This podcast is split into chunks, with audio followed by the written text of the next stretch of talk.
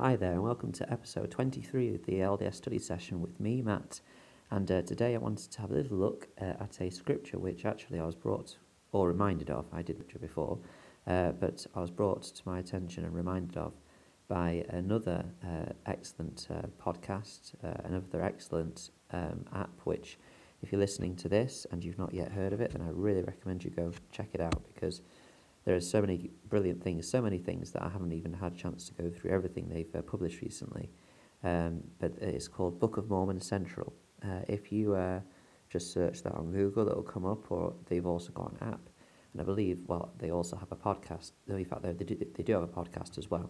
Now, they do, obviously, when they first began, they were focusing on the Book of Mormon and looking at historical contexts and looking at comparative notes, and they basically looked at many things to do with the Book of Mormon.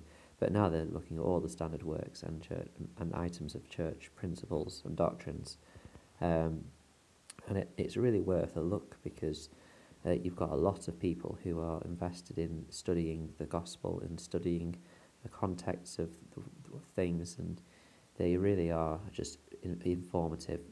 Recently they published a podcast and an article on Matthew chapter 11 verses 28 to 30, that the Saviour invites us to take his yoke upon us, and ask the question, how can the Saviour's yoke be easy and light? Now, I wanted to just discuss this a little bit today, because I think that it's a wonderful scripture, and one that can bring a lot of hope, peace and comfort and rest to those that really take on board these principles. So in Matthew chapter 11, verse 28, it says, "Come unto me, all ye that labour and are heavy laden, and I will give you rest." Then it carries on, "Take my yoke upon you, and learn of me, for I am meek and lowly in heart, and ye shall find rest unto your souls. For my yoke is easy, and my burden is light." And then, of course, I mean, I'm sure many of us understand the symbolism behind it. However, the Book of Mormon Central podcast and article goes a bit further into it, explains it clearly, and then just helps us to try and understand just how much this is helpful, because we know that a yoke is a kind of, it was a tool or a device used by farmers and by people that worked with oxen to pull loads, that they would strap this wooden cross between, and it's interesting that it's a cross imagery there, but a wooden cross between two oxen, so that they are effectively hooked up to the same load, and so therefore they could pull together, and the combined pulling force of these two animals was able to then pull this load between them, rather than it being an individual, or even two individuals, because it specifically uses the word yoke, rather than being tied up to the same thing. They are literally pulling as one unit, rather than two individual units. Now the Saviour, obviously, we know him to be the Son of God, those that have received that witness of him. And we know that he obviously has, if we know that he's the Saviour, taken upon him the sins and sicknesses and trials and woes of the world. So therefore we have an ox pulling with us who is infinite in strength, in stamina, and in determination to help us with this yoke, because I think we sometimes forget as well, it's not just that he has all power to do this, but he has all the desire to do this, which is, you know, a really important part. And therefore, you know, if we're yoked to such an ox, then surely any yoke that we join into with him will be much easier and light, as he is pulling with us, infinitely so. As we look into the eternities.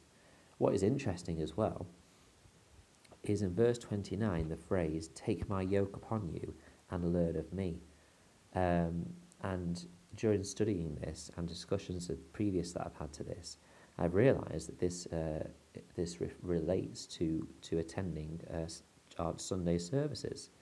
"Take my yoke upon you," meaning, we could take that to mean taking up upon us the name of Christ, or being willing to take upon us the name of Christ, in other words, the sacrament, and "learn of me," which we could apply to the talks we listen to in the sacrament, but also the lesson that takes part in the second hour of our Sunday services.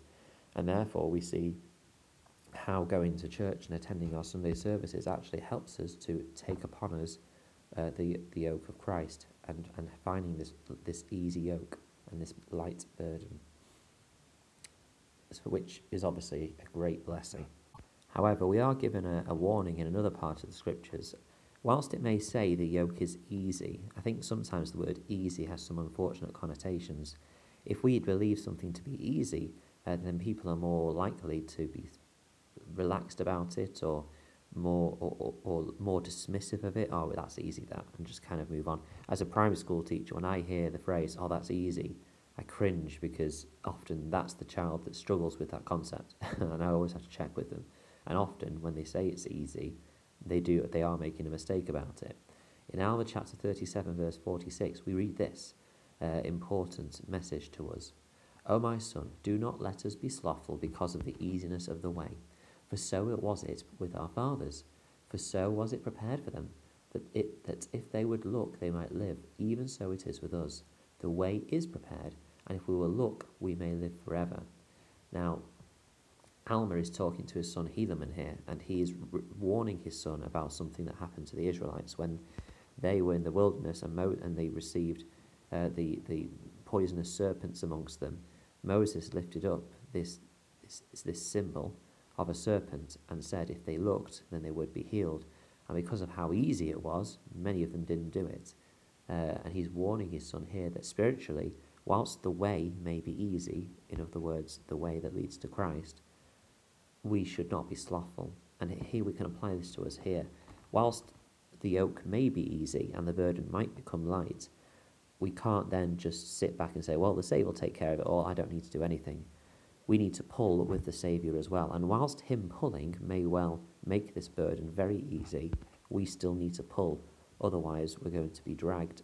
And it's the Saviour expects us to be able to do our part. Whilst our part is infinitely minute compared to what he does for us, he still expects us to pull with him, so then we can be part of this two-unit pulling machine.